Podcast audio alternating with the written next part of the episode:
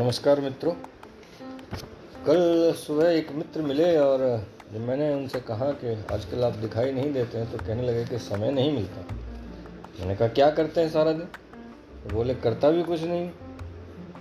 क्षमा करें, हो सकता है आपके आसपास कुछ ऐसे लोग हों या आप स्वयं ऐसे व्यक्ति हों, जिनके पास न काम है, न समय।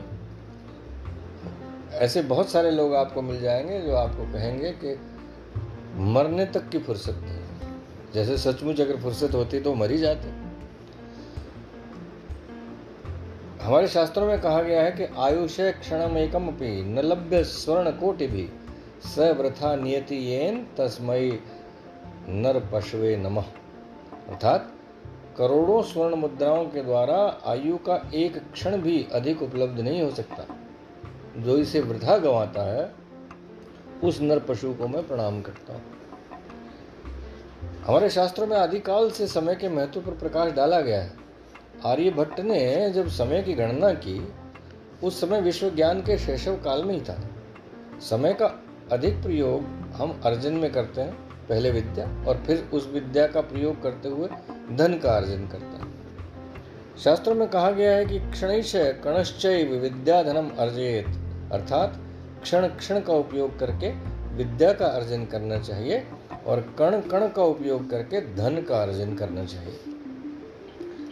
आज के जीवन में सबकी एक ही समस्या है। समय नहीं।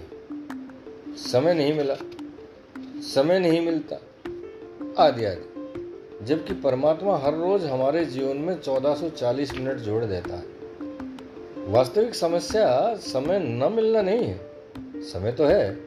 किंतु उसकी रफ्तार के साथ हम नहीं चल पा रहे हैं। किसी शायर ने कहा है कि तूने वक्त पलटकर कभी देखा है? तूने वक्त पलटकर कभी देखा है? कैसे हैं सब तेरी रफ्तार के मारे हुए लोग? वास्तव में हम समय के साथ नहीं चल पाते। तो हम कहते हैं कि समय नहीं मिला। समय तो मिला था, उस समय पर हम नहीं मिले। समय का सदुपयोग करना ही नहीं आया। नहीं तो नरेंद्र मोदी और राष्ट्र, यूएस के राष्ट्रपति अमिताभ बच्चन, सचिन तेंदुलकर, बिल गेट्स, अंबानी, टाटा, सबके पास समय तो उतना ही।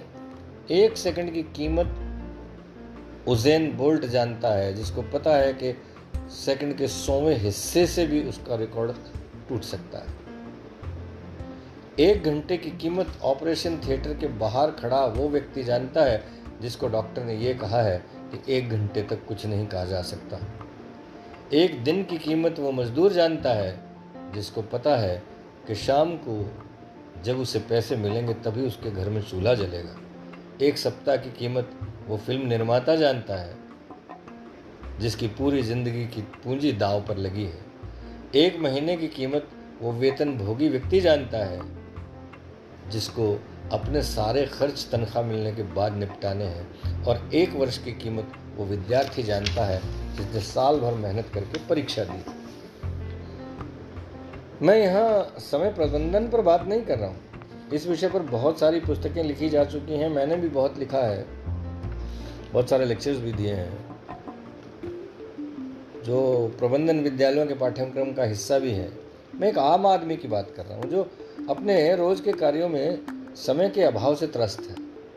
यद्यपि कुछ ऐसी समस्याएँ भी हैं जो कभी कभी आपकी पूरी योजना की धज्जियाँ उड़ा देते हैं। जैसे महानगरों का ट्रैफ़िक जैम जो आपकी सभी योजनाओं पर पानी फेर सकता है, दुर्घटना, बीमारी आदि जो कभी कभी होती है, आपका समय प्रबंधन बिगाड़ देती है। इन बातों को छोड़कर भी देखें तो भी एक आम आदमी समय का सदुपयोग नहीं करता। समय के अलग अलग रूप हैं। ये इंतज़ार में बहुत धीमा होता है और डर में बहुत तेज होता है। शोक में बहुत लंबा होता है और खुशी में बहुत छोटा हो जाता है। इसके बावजूद मुझे लगता है कि यदि हम कुछ बातों पर ध्यान दें तो हम समय का सदुपयोग कर सकते हैं। यानी आज का विषय समय का सदुपयोग। पहली बात, महत्वपूर्ण काम पहले करें। सबसे महत्वपूर्ण कार्य सबसे पहले निपटाएँ। इसके लिए आप प्रतिदिन रात को एक सूची तैयार करें, ताकि अगले दिन आपको यह सोचने की आवश्यकता न हो कि सबसे पहले कौन सा कार्य करें। बाकी कामों को प्राथमिकता के अनुसार रखें। दूसरे दिन में अपनी सूची के अनुसार कार्य करें। यदि फिर भी समय बच जाए तो उसे पढ़ने या अन्य उपयोगी कार्यों में लगाएँ। और यदि समय कम रह जाए तो उस दिन के बचे हुए कार्य को किसी और दिन पर स्थगित रखें। ये ध्यान रहे कि जब आप किसी कार्य को किसी और दिन के लिए स्थगित करें तो उसे उस दिन की उच्च प्राथमिकता पर रखें। यदि उस दिन की प्राथमिकता में नहीं आ पा रहा है और आपने उसे किसी निम्न प्राथमिकता पर रखा है तो हो सकता है कि उसे आपको फिर से स्थगित करना पड़े। ध्यान रहे कि किसी भी कार्य को दो बार से अधिक स्थगित न करें। अन्यथा किसी एक दिन में इतने कार्य हो जाएँगे कि आप उन्हें कर ही नहीं पाएँगे। दूसरी सबसे महत्वपूर्ण बात यह है कि नहीं कहना सीखिए। हालाँकि इस विषय पर मैं पहले बहुत बात कर चुका हूँ और लगभग तीन घंटे का एक लेक्चर भी दे चुका हूँ, शायद आप सब लोगों ने सुना भी होगा मेरे यूट्यूब चैनल पर। बहुत बार हम ना नहीं कह पाते हैं, चाहे वो समाज का दबाव है, मित्रों का दबाव है, रिश्तेदारों का दबाव है, परिवार वालों का दबाव है परिस्थितियों का दबाव है। तो जहाँ ना कहना होता है, वहाँ कह देते हैं। और जहाँ हाँ कहना होता है, वहाँ ना कह देते हैं। और इसलिए हमारे बहुत से फैसले गलत हो जाते हैं। यहाँ केवल इतना कहना उचित समझता हूँ कि जो कार्य या व्यक्ति केवल आपका समय नष्ट करने वाले हैं, उनको विनम्रतापूर्वक ना कहना सीखिए। ये आदत न होने के कारण हमारा बहुत सारा समय नष्ट हो जाता है और हमारी योजनाओं पर इसका कुप्रभाव होता है। बहुत बार हम लोग घर देर से पहुँचते हैं घर वाले पूछते हैं कि आज इतनी देर का? अरे वो मिल गया था, उसने बहुत टाइम ख़राब कर दिया। जब आपको पता है कि टाइम ख़राब कर रहा है तो उनसे कहिए कि मुझे कुछ आवश्यक कार्य है, हम लोग फिर से, फिर बैठ के कभी बात करेंगे। तो इस तरह से आप विनम्रतापूर्वक ना कह दीजिए। तीसरी बात, सोने व उठने का समय नियत करें। जो चार घंटे सोता है, वो योगी है। जो छः घंटे सोता है, वो भोगी है। और जो इससे अधिक सोता है, वो रोगी है। फिर भी जब आप अपने मस्तिष्क को कोई अच्छी पुस्तक पढ़कर तरोताज़ा करते हैं और छः घंटे की नींद लेते हैं तो आप एकदम स्वस्थ और तरोताज़ा होते हैं। गहरी नींद से आपको पूरे दिन के लिए स्फूर्ति मिलती है। इसके अतिरिक्त जो अगले दिन के कार्य हैं, उनके बारे में सोचकर सोइए और अपने अवचेतन मन को अगले दिन की चुनौतियों पर काम करने दीजिए। इससे आपको बहुत लाभ होगा। चौथी बात वर्तमान काम पर ध्यान दें। हम लोग काम कुछ और कर रहे होते हैं और सोच कुछ और रहे होते हैं। ध्यान रखिए, हाथ में लिया गया कार्य सबसे अधिक महत्वपूर्ण होता है। आजकल आपने देखा होगा कि सभी युवा लोग या हम लोग भी अपना कंप्यूटर, मोबाइल आदि अपने पास ही रख कर काम करते हैं। ऐसे में फेसबुक व्हाट्सएप या फालतू की ईमेल, वो सब हमारा ध्यान बटाती रहती है। जिससे हमारे समय का काफ़ी नुकसान होता है। अतः जब किसी काम पर ध्यान केंद्रित कर रहे हो तो इन सबको बंद करके करें। जब ये सब नहीं था, तब भी हमारा काम चल रहा था। और ऐसा कुछ नहीं है कि जो आपके दो चार फेसबुक या व्हाट्सएप के मैसेज नहीं देखने से कोई तीसरा विश्व युद्ध नहीं होने वाला है। तो इनको सबको बंद करके अपने काम पर ध्यान दें। समय की कीमत को पहचानें। समय मुफ़्त मिलता है, किंतु अमूल्य है। आप इसका स्वामित्व नहीं ले सकते, किंतु फिर भी प्रयोग कर सकते हैं। आप इसे अपने पास नहीं रख सकते, किंतु इसे खर्च कर सकते हैं। यदि आप इसे खो देते हैं तो दोबारा प्राप्त नहीं कर सकते। ये समय की विशेषताएँ हैं, आप सब जानते हैं। पांचवी बात, दैनिक योजना बनाएँ। पहले भी योजनाओं पर क्योंकि सफलता के ऊपर जो हमने सीरीज़ की थी, उसमें योजना बनाने के ऊपर काफ़ी बातें मैंने की थी। किंतु आपको अपना समय बनाने, समय बचाने के लिए योजना बनानी ज़रूरी होगी। लोग इसलिए असफल नहीं होते कि वो योज, कि वो योज, असफल होने की योजना बनाते। लोग इसलिए असफल नहीं होते कि वो असफल होने की योजना बनाते हैं। लोग इसलिए असफल होते हैं कि वो योजना बनाने में असफल हो जाते हैं।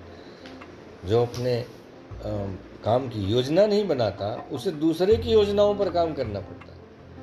फिर उसके पास अपने लिए कोई समय नहीं होता। छठी बात समय सीमा निर्धारित करें। हाथ में लिए गए कार्य की समय सीमा निर्धारित करें। उसे निर्धारित समय में पूरा करने का प्रयास करें। उसके लिए अगर अपने आप को थोड़ा तनाव भी देना पड़े तो कोई हानि नहीं किंतु कार्य अवश्य पूरा करें। सातवीं बात, थोड़ा और काम करें। इसका मतलब क्या? अपने लक्ष्य से थोड़ा अधिक कार्य करने का प्रयास करें, ताकि आप अगले दिन के लिए थोड़ा काम कम कर सकें। इससे न केवल आपका कार्य होगा, अपितु तो आपकी क्षमता पर भी लगातार प्रभाव पड़ेगा और आपकी क्षमता लगातार बढ़ेगी। उदाहरण के लिए 100 डिग्री सेंटीग्रेड पर पानी उबल जाता है, किंतु 101 डिग्री पर भाप बन जाती है। उबलता पानी इंजन को भी नहीं चला सकता, जबकि भाप पूरी रेलगाड़ी को खींच सकती है, पूरे टरबाइन चला सकती है। आपको पता है क्या क्या कर सकती है। इसलिए हमेशा थोड़ा अधिक कार्य करने की कोशिश करें। आठवीं बात, अनुपयोगी कार्यों से बचें। जब तक आप अपना मूल्य नहीं समझते, तब तक आप अपने समय का मूल्य भी नहीं समझते।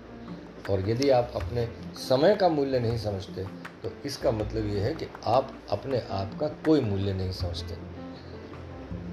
और जब तक आप अपने आप, अपने समय का मूल्य नहीं समझते, आप इसके साथ कुछ नहीं कर सकते। बहुत बार हम अनुपयोगी कार्य अपने कार्य के बीच में करने लग जाते हैं। जैसे चैट करना, मैसेज पढ़ना, जवाब देना, उसके लिए अलग से समय रखिए। एक मैडम से मेरी बात हुई थी, वो किसी अच्छे पद पर थी, शायद डिप्टी सेक्रेटरी थी हमारे यहाँ, मंजुला में तो उन्होंने कहा कि मैं व्हाट्सएप पढ़ने के लिए और जवाब देने के लिए सिर्फ़ दिन में आधा घंटा फिक्स करके रखती हूँ। जो ज़रूरी होते हैं, उनके जवाब देती हूँ, नहीं तो छोड़ देती हूँ। तो हम लोग भी ऐसा कर सकते हैं। तो इन सब चीज़ों के लिए अलग से समय रखिए। अपने मुख्य कार्य के बीच में या अपने सूचीबद्ध कार्यों के बीच में इन कार्यों को न करें। अन्यथा कभी भी आपके काम पूरे नहीं हो पाएँगे। नौवीं बात। ऑर्गेनाइजर का प्रयोग करें। व्यक्ति काम की अधिकता से नहीं, काम की अव्यवस्था से थकता है। इसलिए सबसे पहले अपने काम को व्यवस्थित कीजिए। अव्यवस्था से आपको कभी भी वांछित परिणाम प्राप्त नहीं हो सकते। ऑर्गेनाइजर की सहायता से आप अपने किए गए कार्यों, बचे हुए कार्यों और बचे हुए समय पर ध्यान रख सकते हैं, जिससे यदि आवश्यकता हो तो बीच में भी कुछ संशोधन किए जा सकते हैं। यदि किसी से मिलना है तो समय तय करके मिले, ताकि इंतज़ार न करना पड़े। यदि आपको जाना है तो फ़ोन करके जाए, और यदि किसी को आपके पास आना है तो उन्हें विनम्रता से कहें कि कृपया आने से पहले एक बार फ़ोन कर लें। सो इस तरह यदि आप करेंगे तो आपका काफ़ी समय बच जाएगा। और अंतिम बात, कि कार्यभार दूसरों को सौंपें, अपने कार्य को बांटें और समय बचाएँ। मैनेजमेंट का एक सिद्धांत है, वह काम बिल्कुल न करें जो आप किसी और को दे सकते हैं, और वह कार्य किसी और को न दें जो आप खुद कर सकते हैं। तो यानी जो कार्य आप कर सकते हैं उसे दूसरे को न दें और जो दूसरे को सौंप सकते हैं उसे स्वयं न करें। इस प्रकार आप अपने समय का अधिक से अधिक सदुपयोग कर सकते हैं। आ, मुझे उम्मीद है इससे अवश्य लाभ होगा। आज के लिए इतना ही। अगले सप्ताह फिर आपसे मुलाकात होगी। नमस्कार। शुभ रात्रि। नमस्कार।